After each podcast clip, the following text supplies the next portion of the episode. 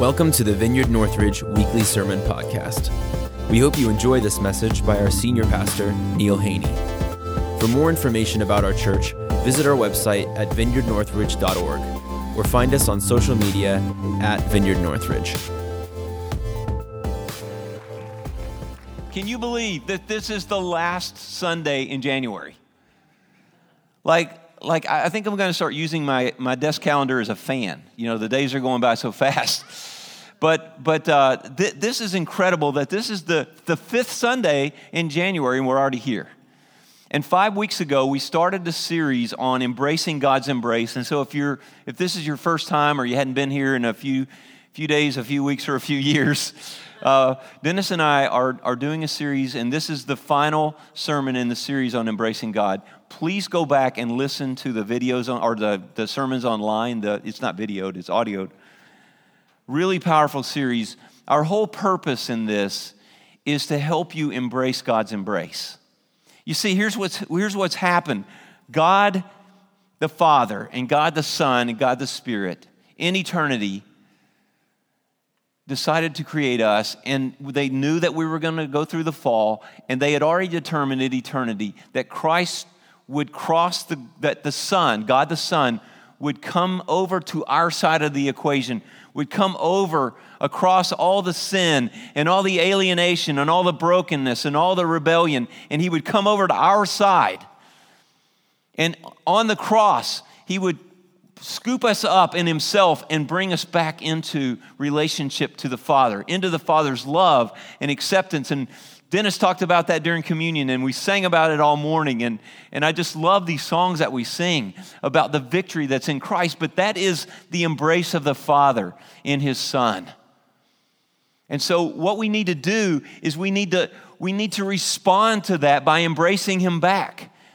Have you ever tried to hug someone that didn't hug you back? It's like hugging a tree, you know? I've had family members and friends that, you know, I thought we were at the place where, you know, we could give hugs and, you know, I did this and they're just like, you know, it's, it's really weird.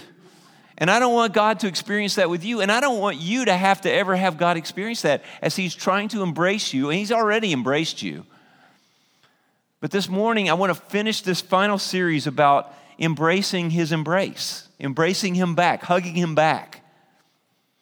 I don't know if you've experienced this, but I have a very hard time approaching strangers. I know I'm an introvert, uh, but, but in general, like when I get on an airplane, I don't go down the aisle to my seat hugging people. D- do you do that? And if someone that you didn't know, let's say that you're waiting for your plane to arrive and you're in it, and someone that you don't know comes walking up to you with their arms open, wanting to hug you, what are you going to do? I'm going to walk the other way. I'm going to get away from that person because I don't know them. I don't trust them. There's no relationship. And guys, that's, that's the problem. Sometimes we don't have a real relationship with God. God's some kind of mystical thing out there in outer space that we pray to to get things that we need, just hoping that by some chance He might hear us and that day, particular day, might like us enough to answer our prayers. That's, that's how, you know, when we started the series five weeks ago, I asked a question. I'm just going to remind you of the question as kind of a springboard into what I want to say this morning about embracing God's embrace. I ask you this question. When you think about God looking at you, and by the way, He is looking at you always, He never takes His eyes off of you. For some people, that kind of makes you nervous. For some people, that is so peace giving and peace inspiring because you know Him. But, but what you feel when you think about God looking at you is the most important thing in your life in terms of how you live your life. Because you're either going to live your life in peace and joy and satisfaction and, and, and, and, and just a deep sense of well being, or you're going to constantly be like nervous and anxious and feeling like you're under the glare of some critical deity that's judging you constantly. Because, guys, I don't know about you, but I'm a mess. I'm a mess. You know, I, I want to tell you that I've got my act together. Well, you know, I'm, I'm trying to cooperate with the Holy Spirit as He does the work to make me more like Jesus. But there are days that I'm just a mess. I had one of those days this week. Tuesday, I was so stressed out and worried about stuff There were that, you know, things going on in the church, things going on in my the, the lives of my family. I was just really, really not trusting God very much that day. I was just kind of a mess, very anxious. And then the Lord talked to me. We had to talk. and he brought me back to a place of peace. But I mean, I, I just be honest with you. We, we're, we're, in, we're in process. I talked about the scripture in Romans 10, or uh, yeah, Romans 10, verse 14. It says, By one sacrifice, the one that we celebrated in communion this morning, Christ has perfected forever, perfected forever those who are being made holy. We're being made holy. We're perfected in our spirit. As the Holy Spirit has connected with our spirits, we become perfect. We become one with Him. But in our soul, where dwells our wills, our minds, our emotions, that's still under construction. There's a sign across our soul with the Holy Spirit put there says under construction, under renovation. And uh, do you know what the Bible says about when that will be completed? Philippians 1 6, at the coming of our Lord Jesus Christ. He who began a good work in you will complete it at the coming of our Lord Jesus Christ. He ain't going to be done until Jesus returns. So just just be okay with being a mess for now. I'm, I'm serious. I mean, we're going to have good days and bad days. We're going to have days that we, we feel like this and days that we feel like this. Jesus said, in this, in this world, you'll have tribulation. I'll tell you what, I heard a sermon a few weeks back by the, the, by the national director of the vineyard, and he just said this. He said, If you think that you're not as good a person and as smart a person and as together as the original 12 disciples, then you haven't read the Gospels very, very closely. He said those guys were knuckleheads. He said, You are way better than they were. and he started talking about all the goofy things they did and said and thought, and, you know, what, right up till his you know, ascension. Anyway, beside the point. I didn't even mean to say that, but, but it's true.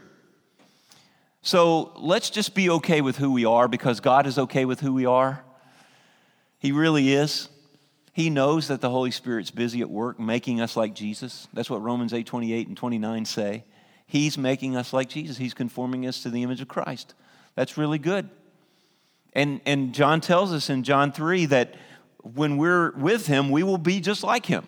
Hallelujah. But in the meantime, you know, let's just be okay being us.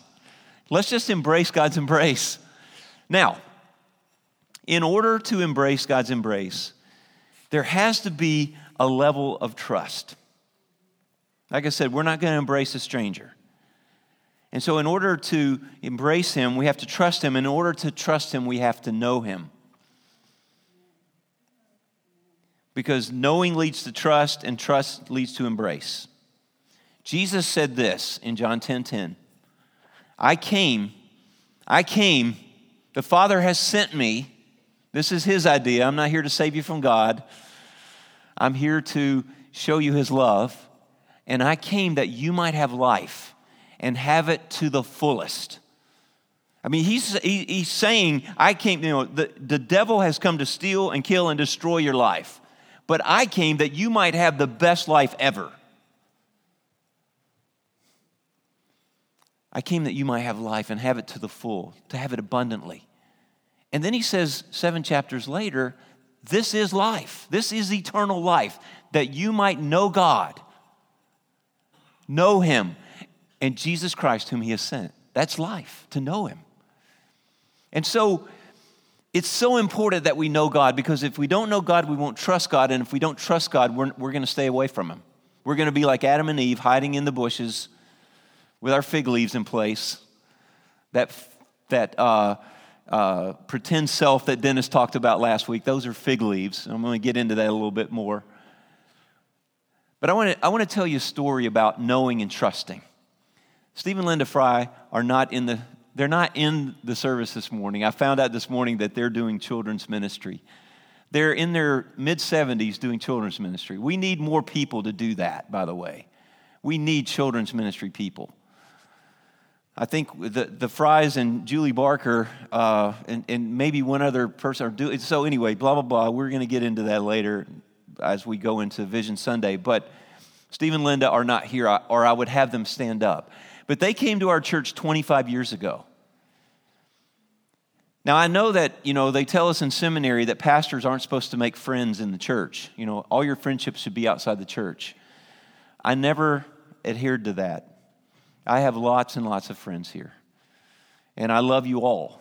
And I wish that I could be as close to each one of you as I am to Steve and Linda. But here's the thing Steve and Linda Fry came to our church 25 years ago from another church that had gone through a terrible split and the leadership had gone uh, had done some really bad things and so they left hurting and looking for a new home and they came here and their very first sunday they felt like they were at home and so they they settled in here and they immediately became small group leaders and they they uh, uh, eventually became elders. They've been elders for about 15 years but one of the things that they have done is they've just they've loved this church and the people of this church and they have become pastors here. And as elders, I mean we're a pastoral team. They love people. They love people so much. They're a better pastor than I am when it comes to just pursuing people and loving people and making sure people are okay. If you're not here, they're going to you know, find you and you know anyway. But one of the things that they've done through the years with Deb and me, my family, is um, Steve has come to me every uh, September since WEEC said that, that uh, October was Pastor Appreciation Month. We get a whole month. I have no idea why. But anyway, Steve always comes to me at the end of September and says, Now remember, next month, Linda and I want to take you and Deb out to dinner. So you pick the night and you pick the place, and we'll take you out.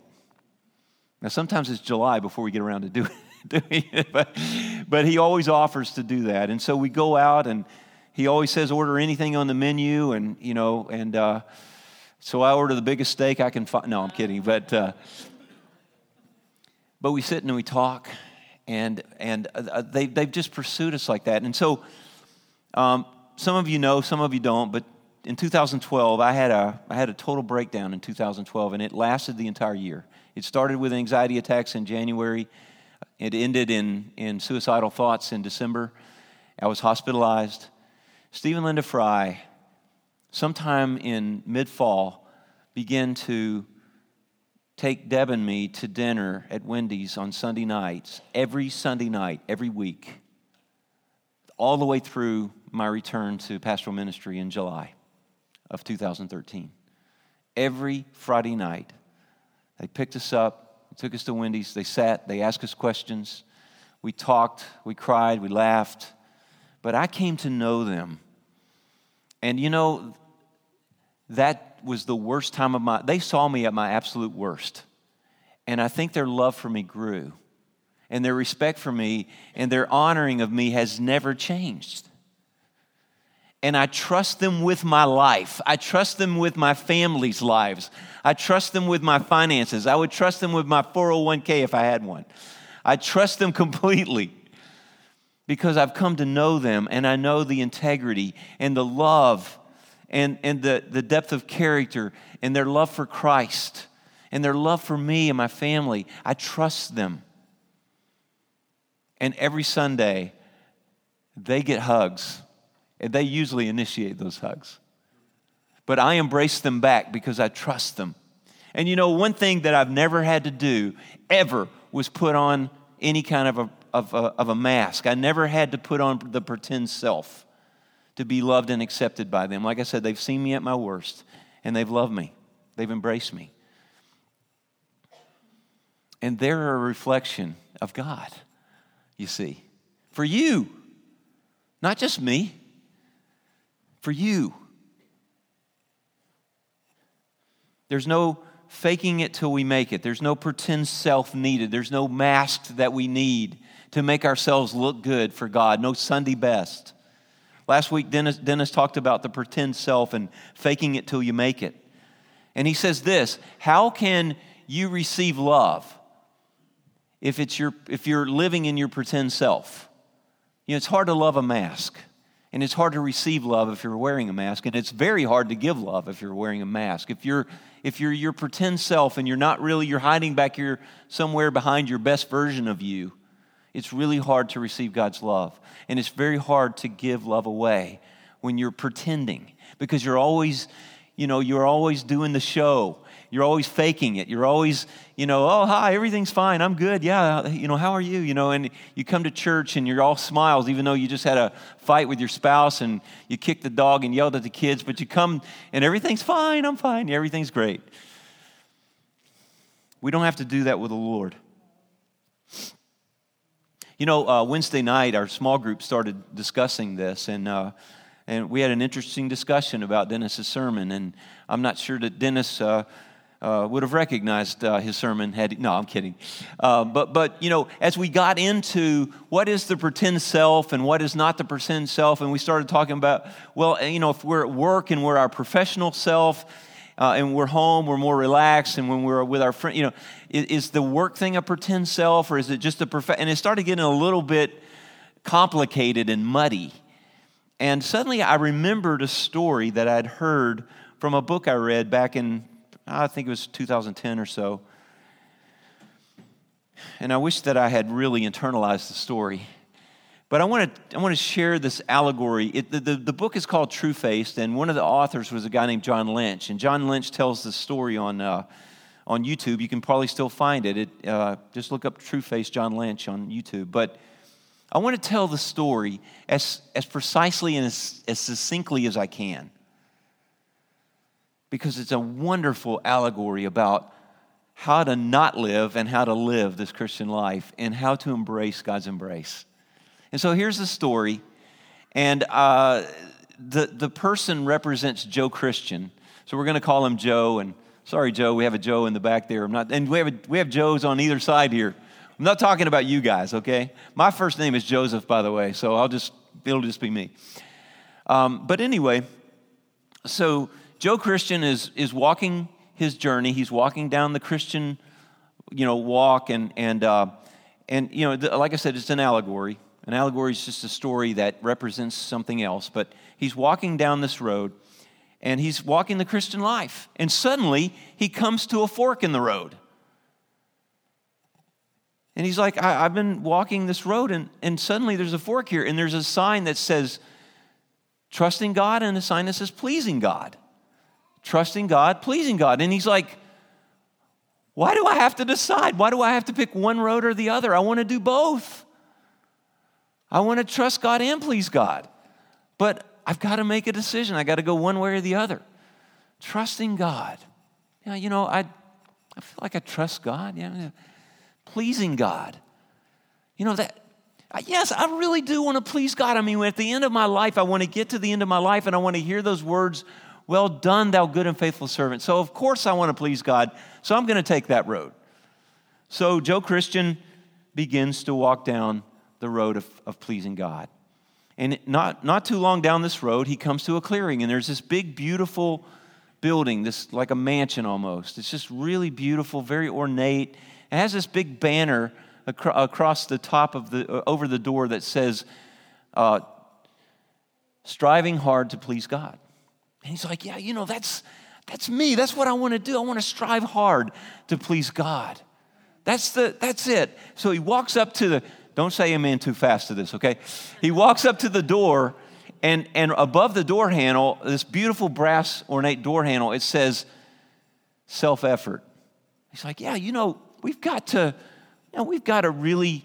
We've got to really put forth effort and discipline to please God. So, yeah, I think I'm in the right place. So he turns the knob and walks into this room. And, you know, the light is kind of like he comes out of this bright light into this room, and he can tell there's lots of people there.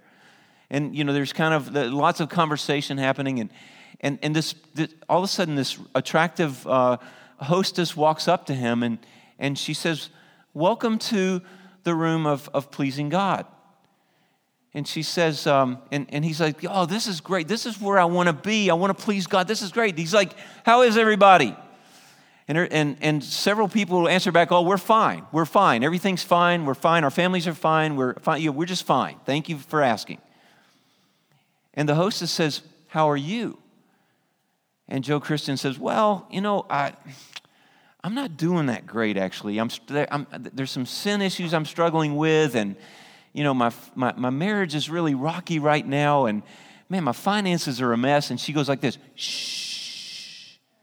And she reaches behind the podium uh, in front of her, and she pulls this out. And she, she hands it to him. And he takes it, and his, lot, his eyes have now adjusted to the light, and he looks around, and everyone in the room is wearing one of these masks. And as he looks around, they're like, like, yeah, go ahead, put it on. And so he, he reaches down and he puts it on. He puts on his mask. And he says, You know, after thinking about it for a couple of minutes, I, I, I, think, I think I'm fine. I, I, really, I really do. I think I'm fine.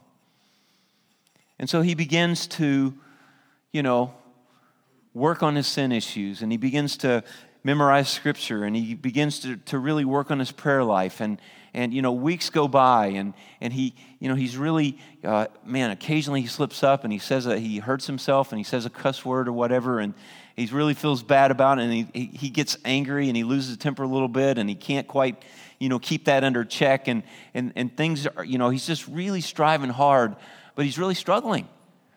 And one of the things that he begins to notice is that people around him seem pretty exhausted and he also notices around the edge of their mask their masks are beginning to crack and occasionally they lose their temper, and occasionally they say swear word, and occasionally they're not acting like they're doing very well in their striving to please God.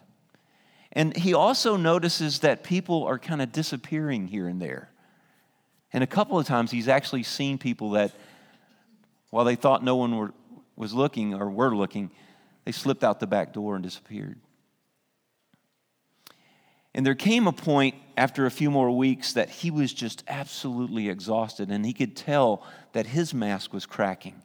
And he couldn't stand the shame of that. And so one day when he thought no one was looking, he slipped out the back door. And he comes around the building and he heads back down that path towards the fork in the road. And along the path, he sees people that are just laying on the side of the road, and some of them still have their mask on, but some of them have thrown it off but they all look exhausted, and, they, and he can also feel the hopelessness as he walks past them. He can just sense their hopelessness. And so he goes back to that fork in the road, and he looks back down that road of pleasing God, and he says, I can't do that anymore. But the only other choice I have is just trusting God, and I don't really even know what that means. But what choice do I have? And so he, he starts his way down that road. And suddenly he comes to a clearing and he sees this big, beautiful building. And above the door, it says, resting in Jesus. And so he's like, oh, man, does that feel good right now? And he walks to the door, and as he's reaching for the door handle, again, this beautiful brass ornate door handle, right above the door handle, it says grace. He's like, wow, okay. So he turns the knob and walks in. And as he walks in, he's approached by this hostess. And uh, he can tell that it's like semi party going on here. And one of the things that he notices as he looks around is that no one is wearing a mask. And so the hostess says, How are you? Oh, welcome to the, the room of, of trusting God. How are you? And he says, I'm fine. I'm just fine. And she's like, Okay. And a couple of people look around like, and he's like, wait a minute, I'm not fine. My, I, I'm, I'm struggling with some sin issues. I'm struggling in my marriage. My, my finances are a mess. I'm not fine. I'm just not fine. I hope that's okay. And some fellow yells from the back, Well, I'm struggling with alcoholism. Somebody else says, I just lost my house because of a gambling addiction. And he, he, he, he looks at the hostess and she smiles and she says, Welcome to the room of trusting Jesus. She's like, We're all in this together. And he glances back towards the back of the back corner of the room and he sees this man that he seems to sort of recognize. And the fellow's smiling. And he's locked eyes with Joe and he starts he starts making his way towards him with his arms stretched out. And he recognizes him as Jesus. Jesus walks up and just throws his arms around Joe and gives him a big hug and he whispers in his ear and he says, I'm here for you. And I'm going to walk with you. And you're a mess right now, but you're going to be fine. you're going to be fine. We're in this together. And so he relaxes. And as he begins to not focus on his sin so much and starts focusing on just his relationship with Jesus and his relationship with other people that aren't wearing masks but being honest about their struggles and he's honest about his struggles, his life begins to change. Sins that had wrecked him before begin to lose their power. And eventually, you know, things in, in his life are, are beginning to straighten out. You know, he's never perfect, but things start changing. And there comes a day when Jesus walks up and puts his arm around his shoulder and he says, Hey, I want to show you something. And they walk back to the back of this room and he opens the door and there's a train sitting out the back door. And it's ready to leave. And Jesus hands him a ticket and says, I want you to get on that train and I want you to go to the next town. And I want you to share with the people in that town what you've learned in the room of trusting God.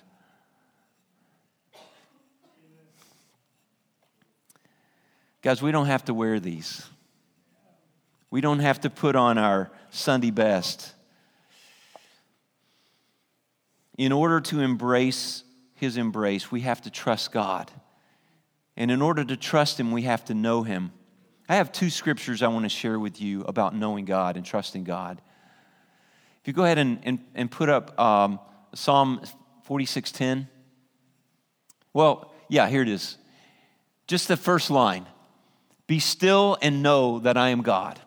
This is God speaking, by the way. The psalmist David is, is writing the psalm under the inspiration of the Holy Spirit, and God is saying to his people, Be still and know that I'm God. The New American Standard is the most um, literal translation that we have in Hebrew and Greek. And the translation that the, the New American Standard has is cease striving and know that I am God. Ah, cease striving and know that I'm God. Just rest. Just be still and rest. The second scripture that I want to put up is Proverbs 3, 5, and 6. Trust in the Lord with all your heart and do not lean on your own understanding. Trust in the Lord with all your heart, with all your heart, and do not lean on your own understanding. Go ahead with the next one, the slide in all your ways. Uh, I don't like the word submit there. That's not what that word says. The word is actually know. Most translations say acknowledge him. The word is know. I, I called a seminary professor that's an expert in Hebrew and, and uh, the Old Testament, and uh, he said the word there is the word like Adam knew Eve and had a son. It's intimacy, it's knowing, it's the way I know Steve and Linda. I know them enough to trust them. In all your ways, know Him, and then He'll direct your paths. You don't have to worry about it, He's going to take care of you. The only way that we're going to know Him is to spend time with Him. Just like I came to know Steve and Linda by spending time with them over the last quarter of a century. Guys, somehow we've got to figure out how to be with God and how to know Him. This study that we're about to do, man, I want every person in this church to go through this chrysalis uh, study that we're going to do on Romans, Romans 6 because it has everything to do with intimacy with Him and getting to know Him and finding our identity in Him. But I want to I want to call your attention to a story in the New Testament that illustrates this very well. There was a family in Bethany, which is just two miles from Jerusalem. Uh, two, two sisters and a brother, Martha, Mary, and Lazarus. They were really, really close friends with Jesus. I, I'm not going to put the scriptures up. I'm just going to tell you the story just for sake of time because I have one more story at the end I want to share. Martha and Mary were, were dearly loved by Jesus, and they loved him dearly. And they had very different personalities. Jesus came to visit them. He comes into their house for this purpose to relate to them, to talk with them, to share with them. Martha, Mary sits down at his feet and begins to listen to him talk. Martha jumps up and starts making lunch. And she's doing all these preparations and she's fussing around and running around. And, and many of you in this room can identify with Martha. We live in a Martha culture. You know, we do. Get her done, you know. Uh, just do it. You know, all these uh, bumper stickers that, you know, you know, we, we got to get it done. We got to do it. If it's going to get done, we got to do it. And I've heard people defend Martha even after Jesus rebukes her severely. He says to her, when she comes and complains to him, you're, don't you, are, you know, why is my sister just sitting here and doing nothing? When I'm making all the preparations, tell her to get up and help me. Now, you know that you're not in a good place when you're telling Jesus what to do and you're correcting him. That's not a good place to be. I have heard so many people defend Martha. Well, if it weren't for the Marthas in the world, nothing would get done. Well, that's true, okay? And I'm sure that Mary had a good work ethic too. It's just that she chose in that moment. Jesus was there for relationship. Jesus was there to converse. Jesus was there to make himself known. Jesus was there for the relationship. And Mary sat down to listen. When Jesus comes to your house, you better sit down and listen if he has something to say. Don't be making sandwiches Jesus didn't order, okay? Don't defend Martha. She should have sat right by her sister and listened to Jesus. And that's what he tells her. Because she needs to know him. 20 years ago, this May, I developed a habit that I'd heard about called journaling. Dennis has talked about me doing this. I've shared with you guys from time to time about this. This is my journal uh, for this year. I started this uh, May 20th, uh, 2021. I got about 12 pages, blank pages left. But I started this habit 20 years ago of sitting. Uh, so I, I get my sh- you know, get up uh, early, I get my shower, I get my coffee, I get dressed, of course, I get my coffee, and I go and I sit in my big fluffy chair in my room. That's my quiet time place. I have uh, my devotionals on this little desk here.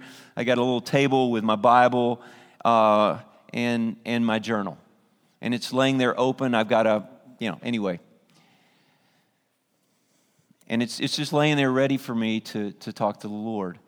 Started this 20 years ago this May. This is the thing that I look forward to the most every morning.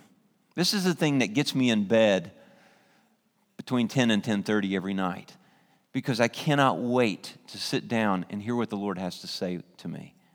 Now I want to show you something. This is this is strictly to show you how important this is to me.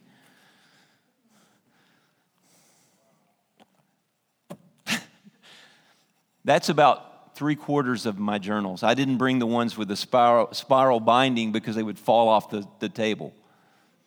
But that represents 20 years of sitting with the Lord and talking to Him. Black represents what I say to Him, blue represents what He says to me. The first half of those journals, there was a lot more black ink than there was blue. After 2012, a lot more blue than there is black. And I want to share just, this was just a couple of days ago, after my meltdown of, of uh, you know, the day of, on, on uh, Tuesday. This was Wednesday morning. pulled my journal over on my lap and just started listening for the Lord's voice. I've learned to hear his voice, learned to know his voice. John 10 is all about hearing the voice of the shepherd and knowing the shepherd in his voice. Neil, my precious son, every time there was a lapse of trust and faith in the lives of the patriarchs and the saints in the scriptures, there was sin and unfaithfulness. Look at Abraham and Hagar, Adam and Eve, Saul, Peter, David, Moses, and others. But Abraham, David, Moses, others are in the Hebrews 11 Hall of Faith because they learned to trust me no matter the giants, the circumstances, the crises, or the challenges. They came to know me and my faithfulness. Neil, you have loved and admired Abraham. And Romans 4, which is all about Abraham and his faith, has been an inspiring, encouraging scripture to you. The key to Abraham's life and blessing was his trust in me. Neil, I totally forgive your, you for your lapse, of, uh, lapse in trust. Do you trust me? Look at how faithful I have been. Aside from the fact that there are still some unanswered prayers, Do you have any reason not to follow Abraham's example of total trust and against all hope, quote unquote, believe my promises and my faithfulness? Do you have any reason not to believe that? And I said, No, Lord, I do not. You are completely trustworthy, worthy of my trust. Your faithfulness has been proven over and over in my life, in my family, in my church.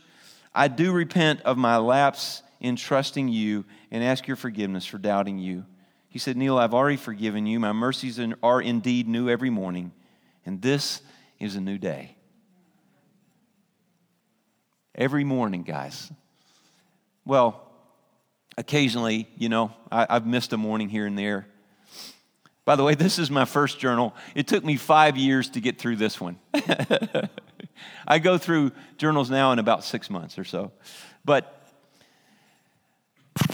but I just, I just want you to know you've got to find your way.